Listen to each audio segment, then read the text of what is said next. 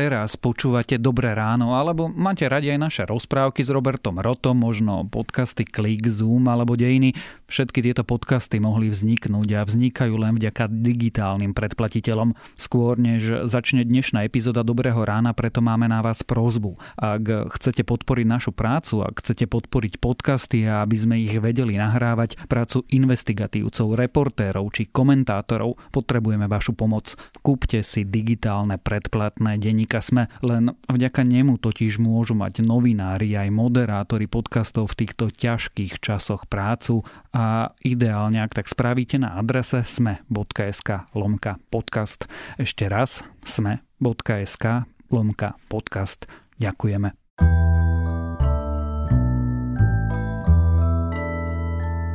Je útorok 7. apríla, meniny má Zoltán a dnešné počasie bude stabilné, také ako včera, ako by to aj doma mohlo byť inak, že? Čiže nejakých 18 až 25 stupňov podľa toho, či vám radiátory hrejú alebo len temperujú, ale teda ak by ste náhodou museli ísť von, tak tam bude na schvál jasno a tiež teplo. Denné teploty by sa mali pohybovať medzi 16 a 21 stupňami. Počúvate Dobré ráno, denný podcast denníka Sme s Tomášom Prokopčákom. O živote v karanténe sme sa rozprávali s úspešným streamerom a hráčom známym pod prezývkou Devi. Všetci chcú doma sedieť za počítačom, hrať sa, robiť nejaké aktivity, ktoré ich bavia za tým počítačom a dostávať za to peniaze. Však to je definícia pravdepodobne dream jobu, to je definícia naozaj vysnívanej práce. Čo poradil rodičom začínajúcich malých streamerov a hráčov videohier? Viac sa dozviete v podcaste Polčas na telku. Podcast Polčas na telku nájdete v Spotify a v iných aplikáciách.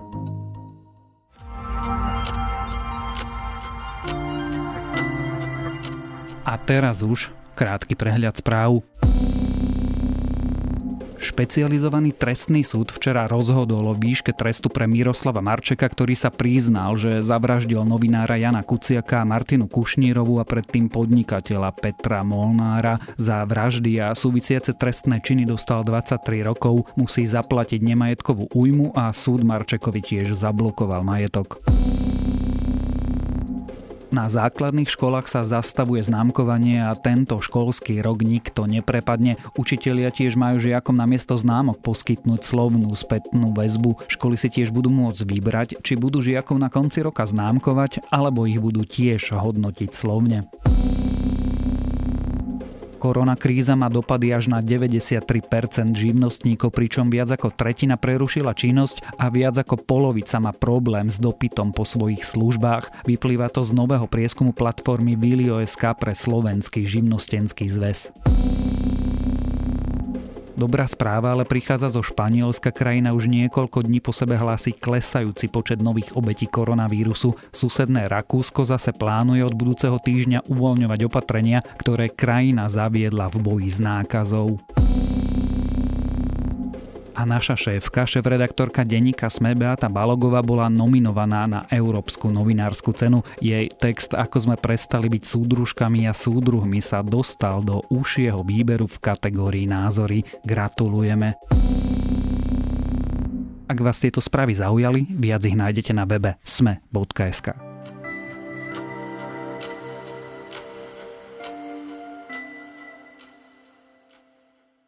Optimistické odhady hovoria o konci roka, reálnejšie o jari toho budúceho, možno o lete 2021. Vtedy by sa k ľuďom mohli dostať vakcíny proti novému koronavírusu. S liekmi je to ešte zložitejšie. Momentálne sa skúšajú také, ktoré boli pôvodne určené na liečbu iných ochorení. Prečo je to tak? Prečo to všetko tak dlho trvá a prečo dnešné tak dlho je vlastne na pomery liekov extrémne rýchlo, sa dnes budeme rozprávať so zástupcom šéf-redaktorky denníka SME Ondrejom Podstup ústupkom a ospravedlňte nižšiu kvalitu rozhovoru, nahrávali sme ho na dielku. Hi. Hi. 43-ročná Jennifer dostala injekciu s vakcínou ako prvá. Hovorí, že to vôbec nebolelo a bolo to podobné, ako keď sa nedávno dala zaočkovať proti chrípke. Dúfam, že tá vakcína bude čo najskôr fungovať, takže zachránime veľa ľudí a spoločnosť sa bude môcť vrátiť čo najskôr do normálu. Bola vybraná spomedzi 45 zdravých dobrovoľníkov vo veku 18 až 55 rokov. Podľa mnohých ide o hrdinov, ktorí nevedia, čo ich čaká. Ondrej, kedy skončí táto korona kríza? Podľa toho, na akú fázu sa pýtaš, ale záleží to veľmi od toho, ako sa budem, budú ľudia správať a potom máš veľa, veľa premenných. Hej. Môžeš skončiť o týždne a spustiť ekonomiku, alebo o mesiaci, kedy VHO možno povie, že už nemáme pandémiu, alebo o roky, keď to ochorenie vymizne alebo prestane sa šíriť všetko medzi tým si môžeš dať ako nejaký koniec, ale reálny koniec, koniec a návrat k nejakému štandardnému životu pravdepodobne príde až vtedy, keď budeme mať zmysluplný buď liek alebo vakcínu na toto ochorenie. Kedy? By sme mali alebo mohli mať tento zmysloplný liek alebo vakcínu a vlastne na čo sa čaká pri lieku a vakcíne na nový koronavírus? V prvom rade sa čaká na to, kedy vôbec bude e, liek alebo vakcína, lebo za normálnych okolností pre ochorenie, ktoré niekto objaví, e, začne ho mapovať, skúmať a, a hľadá liek alebo vakcínu, tak vývoj lieku trvá úplne z pravidla roky, desaťročia, vývoj normálnej bežnej vakcíny z normálnych bežných okolností trvá viac ako 10 rokov. To je najmä kvôli tomu, že vedci sú mimoriadne opatrní, aby tie vakcíny boli oskúšané, bezpečné, ono je to celý proces toho, ako sa skúšajú aj lieky, aj vakcíny, aby si poškodil čo najmenej ľudí, aby si bol tak istý, ako len vieš, keď vypúšťaš tú vakcínu do obehu a začneš očkovať ľudí, aby si bol najviac istý, ako len môžeš si byť istý, že nerobíš škodu tým ľuďom. Lebo samozrejme je to nový patogén, nová látka, ktorou očkuješ tým pádom a ty si ty musíš získať čo najväčšiu mieru istoty, že za 5 rokov proste nezistíš, že tá vakcína spôsobovala nejakú škodu. Čiže kvôli tomu sa robia veľmi zdlhavé, opatrné, dôsledné testy a tým pádom sa to všetko predlží. Skúsme si opísať, ako ten výskum látky prebieha, ako potom prebiehajú tie testy a skúsme si odpovedať na tú dôležitú otázku, v akej fáze z tohto všetkého dnes máme lieky alebo možné budúce lieky a ešte dôležitejšie budúce vakcíny na nový koronavírus. Tak začneme tými liekmi. Máš dve hlavné kategórie, o ktorých sa dneska povedzme rozmýšľa. Prvá a, a tu odbijem rýchlo, lebo to je to, čo som hovoril teraz, je vymyslenie úplne nového liečiva. Teda vymyslenie úplne novej molekuly alebo úplne novej látky, ktorú tým ľuďom, ktorí sú chorí, podáš a oni vyzdravejú. Za normálnych okolností niečo podobné úplne s prehľadom trvá 10 rokov. A teraz je to všetko veľmi zrýchlené ale stále sa pozeráme na roky, kým bude nejaké nové liečivo dostupné, najmä kvôli tomu presne, že ty ho nájdeš. Napríklad veci z MIT našli molekulu, o ktorej si myslia, že by mohla fungovať ako preventívne liečivo, teda niečo, čo si budeš brať a ono to v praxi, je to, je to malá molekula, je to malý peptid, ktorý sa strčí do toho miesta, kde by sa normálne strčil vírus a nepustí tam ten vírus. Veľmi zjednodušujem teraz. A myslia si, že v skúmavkách im to funguje veľmi bezproblémovo, ale teraz nevedia, čo sa stane, keď to dáš myši, človeku, opici, nevedia, či to nespôsobí problém, nevedia, či sa to dobre odbúra, nevedia, či za 10 rokov sa neukáže, že s tým bude nejaká, nejaká iná ťažkosť. Čiže ty môžeš mať potenciálne molekuly alebo potenciálne liečiva, o ktorých si dnes myslíš, že sú kandidát na liečbu koronavírusu, ale nevieš dokázať ich bezpečnosť. Lekári a farmaceuti si dávajú strašný pozor, ako z princípu si dávajú strašný pozor, aby ti nedali nič, čo ti uškodí a kvôli tomu sú opatrní. A týchto kandidátov je dneska už veľa, ale tí kandidáti s tým, ako ideš do čoraz väčších a väčších klinických skúšok, tak odpadávajú. Proste, že nie, toto nemôžem použiť, lebo je to proste zrazu zistíme, že to je toxické, toto je síce, nie je to síce toxické, ale je to pre nejakú skupinu e, ľudí rizikový liek, ktorý má interakciu s, s liečivom veľmi používaným, vymýšľam si teraz, na potlačenie krvného tlaku alebo na nič, čo berie veľa srdciarov, takže to nie je liek vhodný, lebo proste ho nemôžeš dať veľkej časti populácie. Opäť vymýšľam si teraz tie interakcie, ale oni postupným spôsobom vylučujú a vylučujú a vylučujú. Ten pretek môže začať 100 látok a trvá 8 rokov, kým ostane iba jedna. Čiže toto bude trvať veľmi dlho, kým bude nejaký liek, aj keď teraz tým, že máme globálnu pandémiu a je do toho venovaných veľa zdrojov, tak to bude asi zrýchlené, ale stále sa pozeráme na roky. Celá druhá kategória liekov sú lieky, ktoré týmto už nemusia prejsť, lebo sú schválené na nejaký iný účel. Teda nie je to liek, ktorý je priamo schválený na potlačenie alebo liečenie choroby COVID-19, ale je to liek, ktorý bol pre liečenie iných vírusov, alebo je to liek, ktorý bol ako antimalarikum, alebo je to liek, ktorý funguje na potlačenie autoimunitných ochorení. Všetky tieto lieky majú jednu obrovskú výhodu a síce to, že prešli si celý ten zdlhavý proces. A teda vieme, že sú bezpečné, alebo vieme, že do akej miery, kde majú rizika, ktorí pacienti by ich nemali brať a v princípe ich môžeš začať ľuďom dávať, keď splňajú všetky podmienky Teraz je problém, že potrebujeme overiť, či sú naozaj účinné. A to tiež trvá mesiace alebo roky, lebo robíš síce iný druh skúšok, ale stále musíš urobiť skúšky, podáš to malému, malej vzorke ľudí, zistíš, že áno, zabralo im to. Napríklad pri ochorení ako COVID-19 je niekedy pomerne ťažké určiť, či sa ten človek vyliečil vďaka intervencii toho lieku, alebo či sa vyliečil vlastnými silami lebo, lebo to ochorenie je relatívne krátke e, a tvoj imunitný systém ho zdolá. Čiže je to náročné testovanie, je náročné mať tie lieky, je náročné mať tie vzorky dosť dobre, lebo, lebo zároveň si v situácii, kedy sú zdravotníci aj výskumníci vyťažení extrémne tou pandemickou situáciou. Čiže tie lieky sú vzdialené pri najlepšom mesiace. Realistický odhad je, že povedzme do dvoch rokov, taký akože konzervatívny sú roky a môžeš sa trafiť do takmer čohokoľvek medzi tým a potom sme sa ešte vôbec nedotkli toho, či budeme schopní tie lieky vyrábať v takom množstve.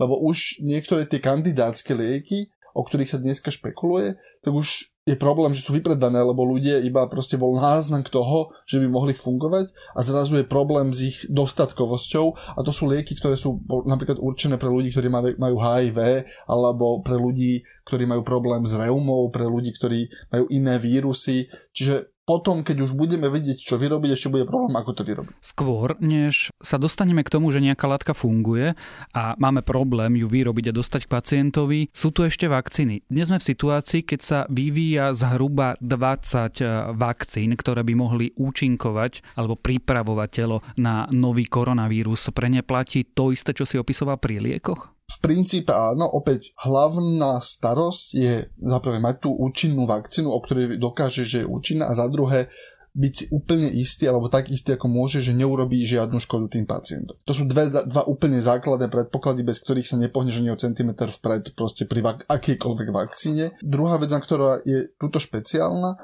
je, že je to tak exponovaný moment pre celú medicínu a pre celé, povedzme, vakcinačné snahy ľudstva, že si musí, podľa mňa si dajú veľký pozor, aby si boli úplne istí, že keď tá vakcína je, takže bude úplne, úplne najviac v poriadku, ako môže teoreticky byť. A potom je tu ešte špeciálny súbor problémov pri vakcínach a to je ten, že o tej chorobe ešte nevieme dosť na to, aby sme si boli úplne istí, že vieme vyrobiť jednu trvalú vakcínu ako proste máš také tie klasické ako proti rúžienke alebo niečo podobné, ktorú raz dostaneš a navždy funguje, je možné, že ten vírus sa bude správať viac ako chrípka, kedy proste on bude neustále navždy už rotovať a kolovať e, po celej semenguli a ty ho budeš musieť pravidelne revakcinovať, budeš musieť typovať to, že ako vlastne zmutuje. Tuto je napríklad dobrá správa, veľmi sa rozprávame v náznakoch dobrých správ, lebo všetky výskumy, ktoré máme, sú veľmi predbežné. Čiže aj keď sa za 3 mesiace ukáže, že niečo z toho, čo teraz hovoríme, nie je pravda, tak to nie je kvôli tomu, že niekto urobil fušerskú prácu. Je to kvôli tomu, že sa veľmi ponáhľal, aby aspoň mal nejakú rozpracovanú teóriu. Ale existujú náznaky, že ten vírus je pomerne stabilný. Tie sú na, mimochodom aj vďaka práci slovenských vedcov z Virologického ústavu SAV, ktorí zmapovali lokálny genóm, poslali ho do centrálnej databanky a vďaka tomu sa ukázalo, že tie rôzne kmene, ktoré ti teraz kolujú proste po celej Zemeguli, tak oni sa líšia veľmi málo jeden od druhého. Čo znamená, že keď raz budeš mať vakcínu, tak ten vírus je pravdepodobne rád pomerne stabilný a tým pádom ho asi, a opäť je to veľmi skorý predpoklad na základe veľmi malej vzorky výskumných dát, ho asi budeš môcť a vedieť vyvakcinovať. Teda urobíš vakcínu, ktorá ten vírus teoreticky bude schopná poraziť, bude to trvať dlho, ale bude to trvať kratšie, ako by mohlo, lebo keď bol vírus, ktorý spôsobil SARS, vtedy sa rozbehla iniciatíva, ktorá identifikovala koronavírusy ako, ako veľké riziko budúcich pandémií. A urobil sa taký akoby univerzálny výskum, ktorý dnes nám veľmi uľahčuje tú ďalšiu nadstavbovú prácu, ktorú potrebujeme na potlačenie vírusu, ktorý spôsobuje COVID-19. Čiže vďaka tomu, že majú nejaké skúsenosti tí vedci z minulosti a že, že urobili si domácu úlohu, o ktorej vlastne ani skoro nikto nevidel, že ju robia, oni si ju iba urobili, tak dnes môžeme predpokladať, že nejaká vakcína bude dostupná rádovo skôr, ako by mohla byť. Opäť pri vakcínach sa rozprávame o rokoch, alebo povedzme 10 ročí. Teraz je konzervatívny odhad približne 18 mesiacov na to, aby si mal látku, o ktorej vieš, že ju môžeš očkovať. A potom sú to ďalšie mesiace alebo roky, záleží od toho, ako dobre sa nachystáme v tých 18 mesiacoch, na samotnú očkovaciu kampaň. To je všetko od výroby vakcíny po jej distribúciu, po jej bezpečné rozšírenie v populácii, po bezpečné zaočkovanie a, a odchytávanie tých izolovaných komunít a až vlastne sa dostaneme k tomu, že tú chorobu možno za pár rokov naozaj vyhubíme. Zdá sa, že teraz ten vývoj a všetky kroky okolo toho prebiehajú oveľa rýchlejšie, ako by prebiehali normálne. Trvalo by to roky. Napriek tomu, ja skúsim teda skrátke zhrnúť, ako vyzerá také klinické testovanie. Najprv sa robia testy na bunkových kultúrach, potom na organizmoch, ktoré majú podobnú imunitu ako ľudskú imunitu, čiže na primátoch alebo hlodavcoch. Potom ide niekoľko fáz tzv. klinických testov, kde sa najprv u ľudí testuje bezpečnosť a potom na čoraz väčšej vzorke účinnosť samotnej látky toto všetko potrebujeme? Nedá sa to urýchliť? Musíme mať takéto prísne pravidlá? Napríklad výskumníci v magazíne Nature navrhujú, že by sme vakcíny skúšali tak, že by sme ľudí naočkovali a potom ich úmyselne nakazili novým koronavírusom. Toto je podľa mňa filozofická odpoveď a nemyslím si, že je univerzálne správna odpoveď, že áno, nie, že mali by sme to robiť, nie, mali by sme to robiť. Myslím si, že to je spektrum.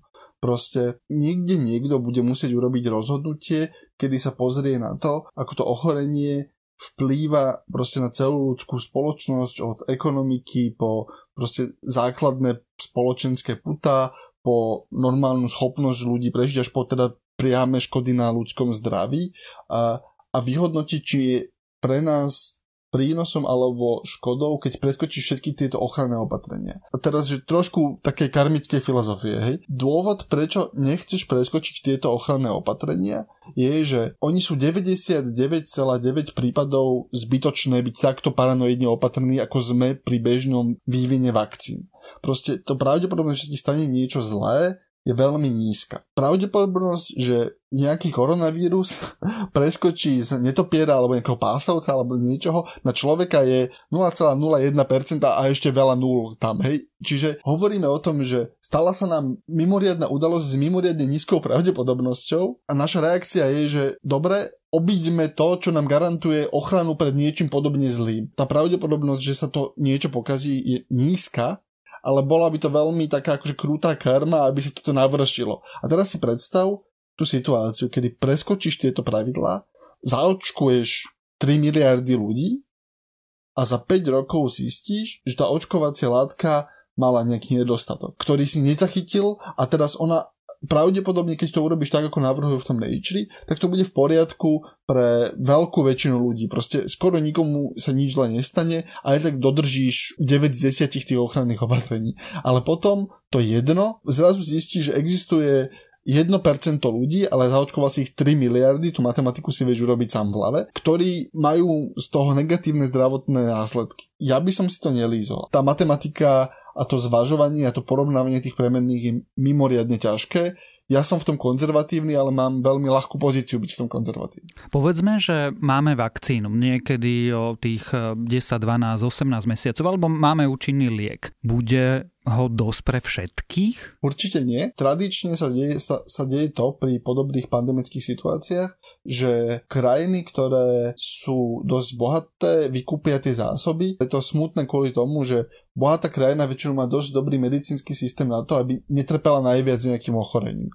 E, čo znamená, že keď je dostupná vakcína, tak ju skúpia krajiny ako európske krajiny, Amerika, Severná Amerika, teda severoamerické krajiny. A tam sa aplikuje a potom tie krajiny, ktoré majú už slabý zdravotnícky systém, musia čakať v rade, kým ten liek alebo vakcína zlacne alebo sa k ním dostane, až potom môžu zaočkovať a medzičasom tam umierajú ľudia. To je úplne bežný scenár toho, ako, ako to prebieha, čiže nie, nebude jej dosť v prvých týždňoch ani mesiacoch otázka je, ako sa nachystáme, lebo tú vakcínu môžeš vyrábať na jednom mieste, alebo môžeš vyrábať na tisíc miestach, ak sa dostane postup, ako ju vyrobiť, ak bude široko dostupný. Ak ho vyvinie jedna komerčná firma, ktorá povie, že toto je teraz naše a budeme ho vyrábať v tejto jednej našej továrni a bude to stať veľmi veľa peniazí, aj to je scenár podľa mňa, myslím si, že je nepravdepodobné, lebo keď máš takto veľkú situáciu, tak na to bude obrovský tlak, aby sa to proste šírilo tá liečba, aby bola tá produkcia čo najširšia,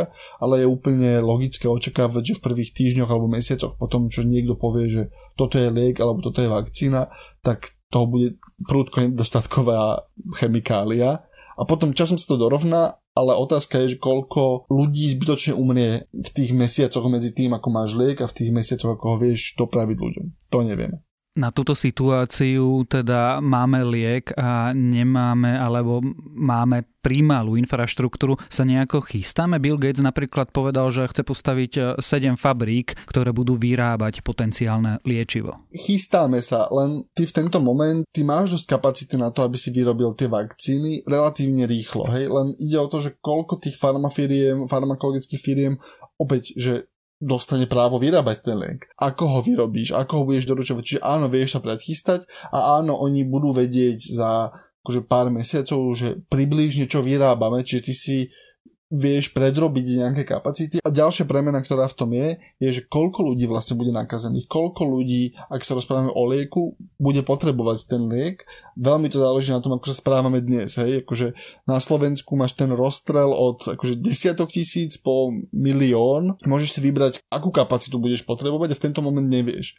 Čiže ak by bolo všetko ideálne, tak by boli tie nedostatky, a teraz strieľam, hej, lebo máš dve premenné a ďalšiu neznámu, čiže vlastne si iba vymýšľaš celú tú rovnicu, ale máš aj hypotetickú situáciu, kedy je toho lieku vlastne dostatok, lebo sme vyrobili dosť fabrík, dostal sa tak, že môže byť široko produkovateľný a zároveň máš málo nakazených, alebo musíš očkovať v krátkom čase iba malé percento populácie, nejakých veľmi exponovaných ľudí typu zdravotníci a zbytok toho je pod kontrolou alebo potom máš situáciu, keď sa tá pandémia úplne vymkne spod kontroly, máš miliardy exponovaných ľudí, miliardy nakazaných ľudí a všetci zrazu potrebujú liečivo. Vtedy nie je šanca sa dosť dobre predpripraviť. Opäť, ten nedostatok nebude trvalý. Ono, tá fabrika bude vyrábať, vyrábať, vyrábať a tá kapacita sa bude časom zvyšovať, ale ide o to, koľko ľudí musíš v tom krátkom nábehovom čase obslúžiť. A to je tá veľká premena, ktorá tam ostáva. Po tom všetkom, čo sme si dnes tu spolu povedali, zopakujem tú úplne prvú otázku. Kedy to celé podľa teba skončí a kedy sa podľa teba k ľuďom dostanú lieky, prípadne vakcíny? Kedy to skončí, je to kliše, lebo to hovorí každý človek e, pred mikrofónom a v telke, ale kedy to skončí, v tento moment záleží na nás, lebo to, kedy to skončí, nezáleží od farmakológie v tento moment. Záleží od sociálneho inžinierstva, od sociálnej kohézie nás ako ľudí, lebo tie lieky neprídu dosť skoro na to, ako my skoro potrebujeme ten koniec toho šírenia. Čiže záleží to od nás, ja si myslím, opäť úplne strieľam od buka, ale ja si myslím, že skončíme do troch, štyroch mesiacov, kedy budeme žiť s nejakými opatreniami a asi, asi s rúškom na ulici, budeme bežne vydať ľudí a asi bežne sa budeme stretávať v kanceláriách, ale budeme nejakým spôsobom držať to ochorenie pod kontrolou. A potom, kedy ten naozaj koniec, ktorý pre mňa znamená bezpečná, široko dostupná vakcína, ja si myslím, že na konci budúceho roka sa bude očkovať spolu s chrípkou aj, aj COVID. Je môj taký akože optimistický odhad. O liekoch a vakcínach proti novému koronavírusu sme sa rozprávali so zástupcom šéf-redaktorky denníka Sme Ondrejom Podstupkom.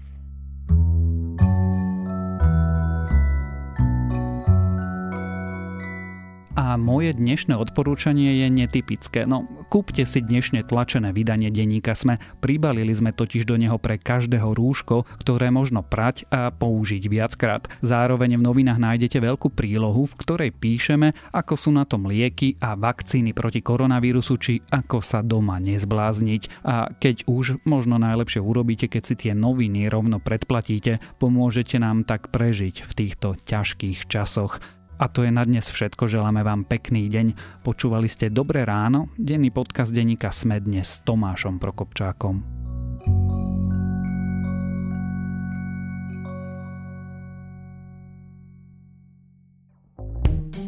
O živote v karanténe sme sa rozprávali s úspešným streamerom a hráčom známym pod prezývkou Devi. Všetci chcú doma sedieť za počítačom, hrať sa, robiť nejaké aktivity, ktoré ich bavia za tým počítačom a dostávať za to peniaze. Však to je definícia pravdepodobne dream jobu, to je definícia naozaj vysnívanej práce. Čo poradil rodičom začínajúcich malých streamerov a hráčov videohier? Viac sa dozviete v podcaste Polčas na telku. Podcast Polčas na telku nájdete v Spotify a v iných aplikáciách.